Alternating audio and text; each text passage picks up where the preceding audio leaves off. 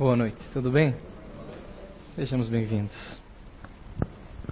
Esse é um tema que está no nosso dia a dia há tanto tempo já, né? Corrupção. De algum tempo, né? Que faz parte do cotidiano, do jornal, do que a gente acompanha. Só que normalmente a gente trata ele mais longe de nós, né? A gente terceiriza normalmente essa essa percepção, né? E, e o propósito hoje não é não é normalmente nada muito intenso, mas a gente buscar interiorizar também essa percepção do funcionamento desse planeta e das nossas características, né? Como seres movidos pelo ego ainda, né? Como seres ainda é, tão apaixonados apenas por si mesmo, que é o que somos em nossa grande maioria, né? Sabemos que no sentido de corrupção, né, essa interpretação do termo, seria o uso do poder ou né, de alguma condição em favor próprio, em de, detrimento de outra pessoa. Basicamente seria esse o conceito. Né? Eu, eu tenho aqui uma condição que me permite me favorecer e fazer o mal ao outro, mas o que importa é que eu seja favorecido nesse momento. Isso é um conceito de corrupção, né, a interpretação básica do sentido. Faz parte da nossa história desde que temos conhecimento da natureza humana, né? Todos que sempre tiveram oportunidades ao longo da história, que tiveram poder de alguma forma, né, puxaram sempre para o seu lado.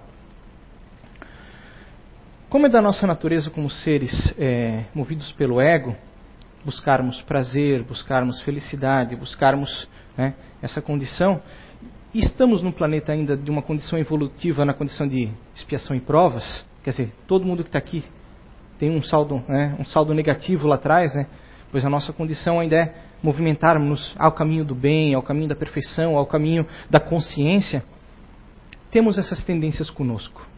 É natural a todos nós. Estejam elas despertas, eclodindo, ou estejam adormecidas, é natural termos a tendência de buscarmos sempre né, a mim primeiro. Seja em pequeno grau ou maior grau, com diferentes características, mas é natural a todos nós. Evidentemente que quando a gente vê coisas grandes acontecendo, né, em, grande, em grande alarde, né, com grandes é, distúrbios sociais devido à corrupção, devido ao, ao, desequilíbrio da ordem, né, daquilo que as pessoas fazem e prejudicam tantas outras né, naqueles, naqueles atos, isso nos assusta. É, isso nos, nos, faz questionarmos, poxa, né, a que ponto chegamos? O que devemos fazer? Talvez nós, como espíritas, é, primeiro momento, seria não procurar valores absolutos na definição sobre tudo, mas buscarmos pausadamente interpretar até que ponto nós podemos mudar as coisas e até que ponto nós somos responsáveis pelas coisas que aqui estão. O planeta Terra é um hospital. Todos viemos aqui para nos recuperar, para superar nossos defeitos, nossas mazelas. Alguns não superam. Alguns né, estão um pouco mais adoecidos, alguns bem mais adoecidos. E nessa condição que devemos sempre, sempre buscar o que? A consciência. Despertar em nós e através do despertar em nós, despertar nos outros. Transformando isso numa cadeia de percepção e de interpretação e de aceitação de como as coisas devem ser. E não como elas simplesmente podem, mas como devem.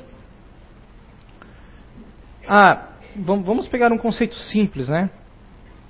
Na interpretação de, de, corrupção, poderíamos dizer, ah, um, um indivíduo usa um cargo público e desvia dinheiro. Ok, correto. Mas eu, nos meus pequenos atos, no meu dia a dia, no meu modo de viver, até que ponto esse traço, esse traço que inicia-se em pequenos atos, ele desperta em mim também? Até que ponto eu me conheço, eu tenho consciência de mim mesmo e dos valores que eu apregou ao mundo e dos valores que eu sigo e, e e que eu busco constantemente levar como valores importantes para o comportamento e para meu melhoramento. Sei lá, eu acho uma carteira no chão, eu devolvo só os documentos, o dinheiro sumiu. Isso é um ato correto? Isso é uma forma de tratar aquilo? Né? Ah, eu fiz o bem, eu devolvi a carteira, né? os documentos que eu fazia bem, mas o dinheiro eu peguei. Isso é um ato de corrupção? É um ato errado? Eu me aproprio. Ah, é claro, nós devemos ser. Uh, eu, eu, não tenho muito, muito prazer em, em, dizer assim, ah, eu acredito em todas as leis. As leis humanas, elas são escritas por pessoas e muitas vezes elas são movidas pela corrupção. Nem todas as leis são boas, nem todas as leis são corretas. Então, ah, você não seguiu tal lei, você foi corrupto. Novamente, não vamos generalizar, não vamos tratar nesse conceito, mas vamos levar conceitos importantes, a leis morais, sociais, de bem ao próximo. Essas são as fundamentais que não podemos deixar escapar ao nosso controle. Quando eu faço algo e aquilo prejudica outras pessoas e eu tenho consciência disso, e eu não dou bola para isso, nesse momento eu estou sendo corrupto. Quando eu chego num local, vamos pegar valores que nós admitimos como importantes hoje já socialmente uma vaga de estacionamento para uma pessoa defeituosa, para um idoso. Eu me aproprio daquela vaga, porque não tem nenhum idoso perto de mim agora. Ok, mas se quando eu me afastar chegar um idoso, uma pessoa deficiente precisando daquela vaga, eu afetei alguém indiretamente ou diretamente? Eu afetei. E eu aceito isso como normalidade. Tudo bem, foi só uma vaga de idoso. Ah, agora durante a semana, pô, a fila está enorme tem um acostamento aqui. Por que, que eu não sigo pelo acostamento e furo essa fila toda? Eu afetei alguém? Não, não afetei ninguém. Mas então todos têm o direito de seguir pelo acostamento com você. Não seria correto isso? Ou lá na frente, você seguindo pelo acostamento, há uma pessoa parada. Você atropela e mata aquela pessoa. Né? Leva ao desencarne. Opa, então eu afetei diretamente alguém. Então eu preciso que aconteça o erro para eu me considerar errado naquilo que estou executando? Sempre há a possibilidade de não acontecer nada, mas há a possibilidade de acontecer. Então, se nós criamos leis, convenções sociais que indicam que aquilo é errado, quando eu rompo esse, esse conceito social que estamos todos sujeitos a ele, eu estou me corrompendo. Eu estou levando a um ato errado que vai prejudicar alguém ou pode prejudicar, mas é no início que as coisas importam, é como eu me comporto diante da ação. São as pequenas percepções que vão se tornando em normalidade quando eu aceito, eu aceito, eu aceito, isso não tem problema, isso não tem problema. E a consciência, ela tem que ser tratada constantemente. Nós temos que estar sempre, sempre, sempre trabalhando-a. Eu tenho que estar sempre percebendo. Eu me apercebo como eu, como pessoa, com meus meus atos durante o dia, com meus sentimentos, com as vibrações, com aquilo que eu carrego, que eu executo durante o dia. Eu tenho lucidez normalmente sobre o que eu estou fazendo. Atos instintivos eles se tornam corriqueiros quando nós permitimos que eles se tornem né, naturais. E eles vão se repetindo e vão tomando uma gravidade maior muitas vezes. Ah, hoje eu cometi esse erro, amanhã aquele, esse deslize. Eu tenho uma empresa, eu vou abrir num local e eu preciso de uma licença ambiental, só que esse local não é permitido.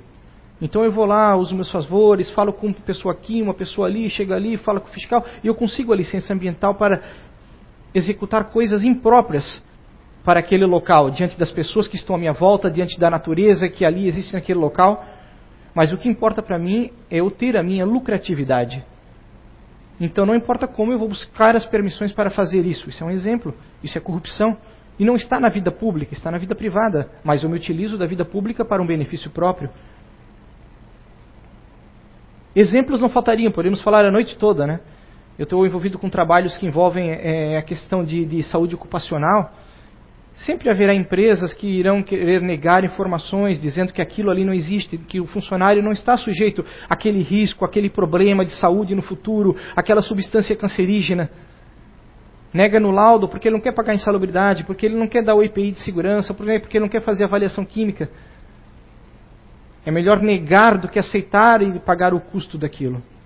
Isso é uma corrupção. E, e ele está lesionando diretamente aos seus funcionários. Esse sujeito um dia pode se tornar um político, estará na vida pública. Qual será o comportamento dele na vida pública? Ali ele lesiona alguns, um dia lesionará, lesionará dezenas, centenas, milhares, milhões, porque está na natureza do comportamento. Ele só toma um grau maior, mas a natureza, o princípio está conosco. Quando eu aceito que é natural eu, eu desvirtuar aquilo que provém o bem ao próximo, aquilo que provém o equilíbrio a todos nós como sociedade. Como indivíduos que buscamos viver bem, aprendermos uns com os outros, melhorarmos uns com os outros. Eu posso dizer que tal coisa não, não, não interfere diretamente, mas eu estou simplesmente jogando para a inconsciência. Ah, eu estou andando a, a, acima da velocidade. Por que, que eu estou andando acima da velocidade? Ah, não tem ninguém, não tem problema nenhum aqui, está é, errado, essa velocidade foi imposta errada. Será que ninguém fez um cálculo, um engenheiro previu que ali era interessante manter aquele limite por questões, sabe, importantíssimas à saúde e à segurança? Ah, eu estou rompendo o limite de velocidade porque tem uma pessoa aqui que no meu carro passando mal, a vida dela está em risco. Ah, então você justificou. Podemos buscar equilíbrio nesse conceito. Mas simplesmente eu estou cometendo um erro por mim mesmo, porque eu estou atrasado, ou porque eu estou com pressa, ou porque não faz diferença. Eu estou concordando que esse comportamento pode ser aceito. E é isso que nós temos que quebrar essa cadeia. Para transformar a nossa sociedade, nós, o Brasil, que somos um país né, secularmente que aceita o erro, o desequilíbrio, o jeitinho, né, de qualquer jeito, nós só vamos mudar o nosso conjunto aqui de, de, de seres, aqui habitantes dessa sociedade, transformando passo a passo. É uma engrenagem que nós temos que fazer ela funcionar, nós temos que, sabe, passar adiante esse conceito de ética, de moral, passar aos nossos pequenos, aos nossos filhos, passar os professores, passar os seus alunos na escola, não importa, insistir, insistir, ah, eles não dão bola, mas tentar novamente.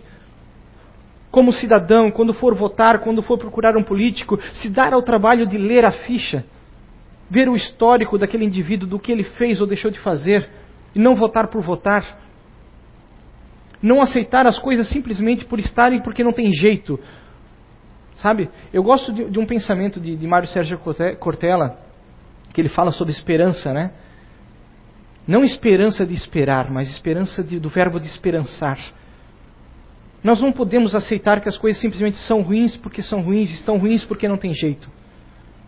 Nós devemos acreditar que nós podemos transformar tudo à nossa volta. Nós emanamos energia, nós vibramos energias, e as energias vibram aquilo que nós queremos vibrar, aquilo que nós nos esforçamos para vibrar esperançar, acreditar que nós podemos transformar o nosso país, que nós podemos transformar esse planeta, a nossa vida, as pessoas à nossa volta e nós como indivíduos imortais. Tudo passa. As leis humanas vão passar, a nossa passagem aqui será curta. A sociedade em séculos se transforma, tudo muda. Mas a nossa história, esse momento que estamos tendo aqui, está registrado na nossa evolução, faz parte, é importantíssimo no nosso processo evolutivo. Então usemos bem o tempo que temos. Viver apenas pelo ego, viver apenas pelo instinto, por aquilo que eu quero, que eu acredito, que eu chamo para mim mesmo, vai me trazer dor em algum momento. Vai me trazer sofrimento, vai me trazer problemáticas maiores. Aquilo que eu acho que agora não influencia, simplesmente eu estou chamando algo que pode estar ainda adormecido dentro de mim de vidas passadas. Eu posso estar despertando algo maior que, que a natureza me fez o benefício do esquecimento. Me deu a grandiosidade, sabe, de estar anestesiado agora, de não reviver essas minhas características, de ter condições de superá-las, de tornar-me melhor e enfrentá-las em algum momento de forma mais intensa enfrentar os meus, meus defeitos interiores, minhas grandes mazelas. Todos nós temos, gente. Ninguém aqui é santo. Todos nós, encarnados no planeta de expiação e provas, temos grandes débitos. Temos grandes coisas a reparar, aprender e melhorar. Aceitar isso é o primeiro passo. Ah, mas isso justifica o que aquele indivíduo fez? Não estamos justificando justificar ninguém. Eu tenho meus conceitos ideológicos, minhas, minhas percepções dessa pessoa aqui encarnada nesse momento sobre política, sobre isso ou aquilo. Todos nós temos. E todos, às vezes, defendemos aquilo que acreditamos. Ah, eu vou defender isso porque eu gosto disso, então eu defendo e eu justifico aquilo aquilo outro. Não importa. Devemos buscar hoje, como espíritas, é a visão imortal da vida. Porque isso é um benefício imediato para nós agora. O que eu espero de mim mesmo, o que eu espero do mundo à minha volta. O que eu posso fazer para transformar a mim mesmo e o mundo à minha volta? Como resistir às tentações, aos erros e às problemáticas da vida? Eu estou numa empresa, eu uso, eu, eu tenho possibilidades de, de subir de cargo dependendo do que aconteça com o meu concorrente, o outro funcionário. Então eu uso todos os artifícios que eu tenho para que o cargo seja meu e ele não ganhe. de forma errada. Isso não é corrupção, isso não é estar desvirtuando as leis da vida. Eu, eu, eu buscar o mérito, eu buscar conquistar as coisas pelas capacidades, pelo meu exemplo, pelo meu trabalho, pelo que eu sou ou pelo que, pelo que eu estou, é uma coisa. Agora, eu buscar conquistar coisas destruindo, causando dano, sabe, consciente ao próximo, isso é muito errado. Isso está nas leis divinas, está nas leis da natureza, está em todos os conceitos. Como eu vejo o mundo? Com que olhos eu vejo o mundo? Eu vejo o mundo com um, olho, com, com um olhar temporal de, de, de 50, de 70, de 100 anos? Ou eu tento ver a vida como algo que vai, vem antes disso e vai além disso? Eu busco, sabe, despertar em mim essa percepção da imortalidade, a, a percepção de que, da, de que tudo o tempo consome que pertence a esse mundo e que eu tenho que estar acima disso. Eu devo me esforçar para estar além disso. Eu devo me esforçar para levar alegria às pessoas, para levar felicidade a quem está próximo de mim, a ajudar a pessoa que caiu de alguma forma a se reerguer. Isso é, isso, isso, isso é o contrário da, sabe, da corrupção, da imoralidade, da antiética. A ética é buscar, é buscar esses valores que são os valores que nos levam ao Criador. Valores que não têm preço, que não são mensuráveis, que não podem ser comprados vendidos, comercializados. Que é aquilo que despertamos dentro de nós e damos, fazemos crescer, crescer e crescer a cada dia. Sempre estaremos sujeitos ao erro, aos desequilíbrios. Isso é parte da nossa natureza. Aceitar isso é importante. Aceitemos a nossa natureza, ela é frágil, nós somos movidos pelo ego. E isso vai nos levar a erros constantemente. Mas não se, se, sabe, se maltratar por isso, ou pensar, oh meu Deus, ou isso. Não. É entender a natureza das coisas, reparar e seguir em frente. Entender quando eu não preciso cometer tal ato, quando eu posso ser mais forte do que meu instinto natural. Meu instinto natural nesse momento está me levando a isso. Isso é certo? Então, usar a consciência, usar a, a outra parte da nossa capacidade, interpretar, analisar e aí controlar nossas ações. Controlar os meus pensamentos, os meus desejos, as minhas ideias, ter a capacidade de rever conceitos conceitos que às vezes estão, sabe, engessados dentro de mim há séculos. Sabe, o conceito de que venha a nós o vosso reino, isso é natural, esse conceito estar dentro de nós ainda. Sabe, primeiro eu, né, primeiro meu quinhão. E nós fazemos uso, às vezes, até de forma inconsciente disso. Sabe, é natural, às vezes, eu, eu cometer tais atos, tais comportamentos despertar essa capacidade. Eu lembro que quando eu era pequeno, eh, meus pais contavam que, que tinha antigamente um padre que vendia terreno no céu, né? Ao lado de direito de Jesus, ao lado esquerdo, né? Eu acredito, certo, com vista para o purgatório era mais barato, certo? Ele tinha uma tabela de preços, devia ter, né? Eu acredito. O que seria isso? É uma forma de corrupção. Ele usava a sua condição, a sua posição, para oferecer algo às pessoas dentro do que as pessoas acreditavam nele. Eu poderia vir aqui fazer, usar isso aqui fazer ideologia política, usar minha condição de palestrante para tentar pregar alguma coisa. Estaria sendo corrupto, eu não posso fazer isso, eu não devo. Está no nosso instinto. Eu tenho esses desejos, você tem, nós temos desejos, vontades de usar as outras pessoas, às vezes, para alguma coisa em propósito daquilo que eu quero. Superar, super, suportar isso e superar isso é um desafio imenso. Eu não devo tentar lhes conduzir aquilo que eu quero. Né? Ninguém é dono da verdade. Tentamos expressar aqui aquilo que aprendemos, aquilo que entendemos do universo, da vida, aquilo que o Espiritismo nos traz, aquilo que nossa experiência nos traz. Em cima disso também cabe a cada um de vocês analisar e tomar de forma consciente o que está certo ou o que está errado. Trabalhar a consciência, trabalhar a percepção, não ficar com a cabeça engessada, o mundo é assim, a vida é assim e acabou. Nada é, tudo está apenas temporariamente. Nesse plano, tudo está. Vamos lembrar que tudo passa, que tudo muda, que tudo se transforma. Ter fé, ter esperança, sabe? Olhar uma criança e poder ver que algo ali talvez haja algo grandioso se manifestando. E depois de algum tempo perceber, não, não é, talvez não esteja, está. Porque essa percepção cresce em nós, ela se fortalece. Entender que nós fazemos parte de um processo de transformação que vem de milhares e milhares de anos. Nós já fomos brutais, nós já fomos tão destrutivos e nós estamos melhores e melhores e melhores. E o futuro será maravilhoso. Um dia compartilharemos o bem, um dia lutaremos contra a miséria, naturalmente. Não porque um líder nos manda, mas porque a nossa consciência nos diz. Seremos capazes de compartilhar realmente, de não querer tudo para mim, porque eu sei que tudo para mim está errado. Isso é um processo que levará muito trabalho e muita dor. Lembremos-nos disso. A cada um segundo o seu plantio. Cada um colherá naturalmente aquilo que plantou. As leis da natureza, elas são imutáveis, elas são intransigentes, elas nos levarão a termos que reparar o dano que causamos conscientemente. Então, se a gente olha determinada situação, tal coisa que a gente acha naturalmente que deveria acontecer e não acontece porque a lei dos homens não funciona, ou porque isso, ou por aquilo, lembremos-nos sempre: todos estamos sujeitos às leis maiores. Como nesse texto que eu achei muito bonito, abrimos a Esmo, Moses fala realmente é isso. Ninguém pode ocultar aos olhos de Deus a verdade. Se eu estou lhe causando dano diretamente porque eu quero, eu terei que responder por esse dano.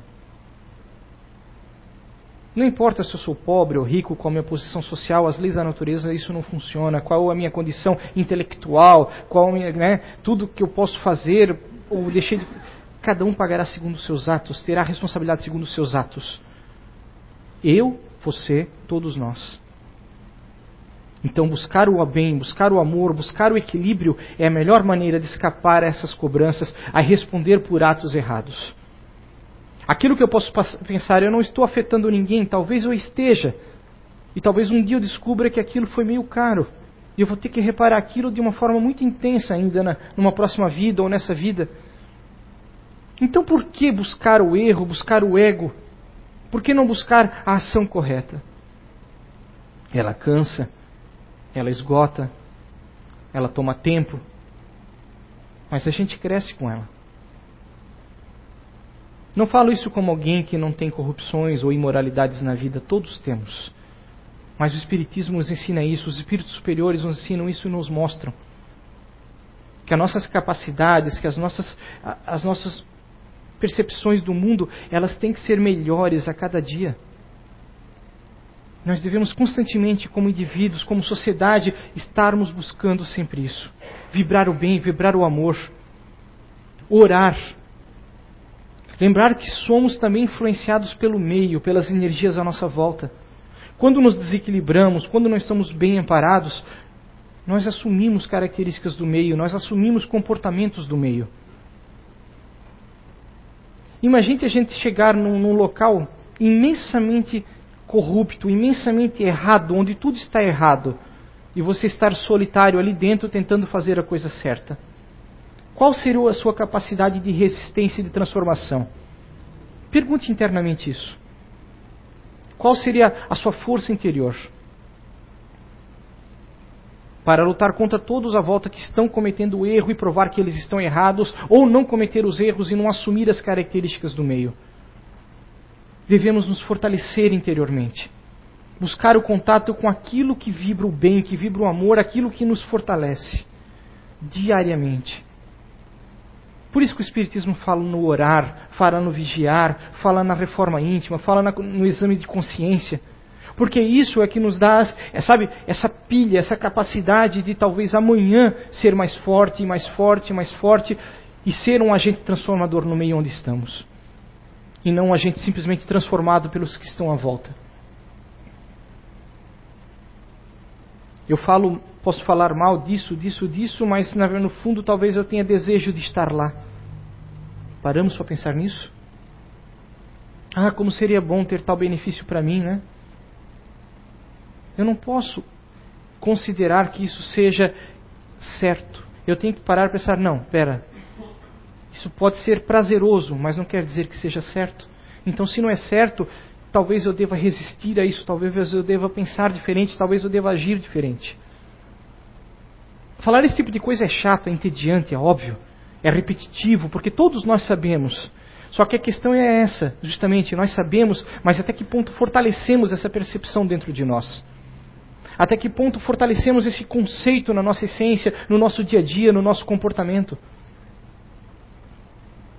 Até que ponto eu sou movido pelo ódio ou pela razão? Porque o ódio também nos leva a cometer erros. O ódio também nos leva a desequilíbrios, leva a desastres ao próximo, leva a corrupções. Ser íntegro, ser natural, tentar ser manso, mas não, não quer dizer que seja simplesmente aceitar tudo como está, lutar para modificar-se. Mas com equilíbrio, com desejo, com vontade do bem e daquilo que é o correto a ser seguido.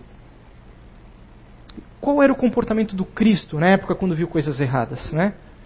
Até hoje né, tem aquele texto que ele chegou lá no salão, né, naquele local, jogou tudo. Né, por quê? Porque estava tudo errado. Nossa, um ser né, tão elevado, tão angélico, e o comportamento que ele teve. Porque naquele momento ele assumiu o papel de agente transformador. Quando precisou chacoalhar, ele chacoalhou, mas quando precisou dar a mão e aceitar ser espancado, ele aceitou em cada momento analisar qual deve ser o nosso comportamento e qual seria o comportamento do Cristo, por que não? Nós, como seres seguidores do Cristo, que buscamos os valores superiores, que buscamos eh, descobrir quem somos e nos melhorarmos e buscar, sabe, a felicidade futura. E ter a consciência de que tudo passa, tudo passa. Aquilo que hoje está tão intenso na minha vida, amanhã vai sumir. Talvez eu nasça em outro local que não tenha nada a ver com a cultura que eu tenha hoje, com o local que eu estou hoje. E eu teria que me adaptar novamente ao novo ambiente, a novas percepções. Porque são percepções flutuantes do mundo, do dia a dia, desse planeta, que também todos se transformarão ao longo dos séculos. Então o que fica? O que fica realmente? Essa essência, essa essência imortal que somos, essa essência do bem e do progresso e do desejar isso, e desejar o progresso e de desejar o equilíbrio. Com todas as nossas energias, sempre desejar o equilíbrio, sempre, nosso e daqueles que estão à nossa volta. Como eu posso reequilibrar aquele que está à minha volta? Como eu posso levar uma, um pensamento, uma interferência não dolorosa, mas que ajude ele a se transformar? Como, como, como eu posso fazer isso? De começo é racional, é racional, é racional, eu tenho que estar pensando. Chegará um ponto que seremos talvez como Madre Teresa de Calcutá, como pessoas grandiosas que passaram por esse planeta, que já era natural a eles isso. Que já era natural aceitar que talvez a função maior seja doar. Se aceitar que, que o ombro amigo não, não custa a gente oferecer uma mão amiga, que não custa a gente oferecer o equilíbrio a alguém, a gente às vezes ajudar alguém a ser promovido dentro da empresa ao invés de buscar a promoção para mim. Parar de querer puxar o tapete do outro sempre, porque quando o outro cresce, talvez eu cresça mais ainda. Parar de viver no ódio, na inveja, nas, nas rixas constantes, constantes, constantes. Lutar quando for preciso, e levar o amor, sabe, a paz quando for sempre que possível. É um desafio, é um desafio árduo, que leva a vida toda, leva muitas vidas. Mas um dia seremos plenos. Quando seremos, como formos plenos, mais dons surgirão, mais capacidades, mais responsabilidades. Lugares, esferas superiores iremos, ou planetas superiores, cada vez galgaremos de graus maiores de acordo com a nossa moralidade Sabe? A moralidade realmente não a da sociedade, mas a moralidade imortal, a do, a do Criador. Buscar isso, fazer crescer e germinar essa semente dentro de nós. E lembrar que nós já melhoramos muito, muito. Nós não somos mais bárbaros, nós não temos mais prazer na destruição do próximo constantemente. Não queremos simplesmente, a, através sempre da dor do outro, o bem a mim. Nós já fomos mais bárbaros, lembremos disso. Alguns de nós ainda são, ainda tem uma natureza mais animalesca nesse plano, porque é o planeta em que estamos, é o hospital em que estamos. Sabe? Ele, ele ainda está naquele posto, naquela UTI, mas faz parte. Veremos pacientes mais doentes, menos doentes, é parte de onde estamos. Tentar curar quem está à nossa volta e nos curar é um trabalho diário, é um trabalho constante. Aceitar o remédio, que às vezes é amargo, faz parte também. Nos mudarmos dói. Nos transformar dói. O esforço da mudança, o esforço da transformação, o esforço às vezes de décadas de erro, dói. Cansa. Faz pensar: ah, será que vale a pena? Não vale a pena abandonar tudo e viver só o dia de hoje? Nossos instintos naturais às vezes vão nos jogar isso muitas vezes. Será que existe alguma coisa mesmo além dessa vida? Será que não é tudo viver e acabou, é só curtir a vida que deu? Por mais que eu estude Espiritismo, lapsos virão. Momentos em que o nosso ego vai nos jogar a isso, a jogar para a inconsciência e viver o momento. Nesse momento devemos ser mais fortes, perseverantes e esperançosos. Escrevi um monte de coisa, não li nada.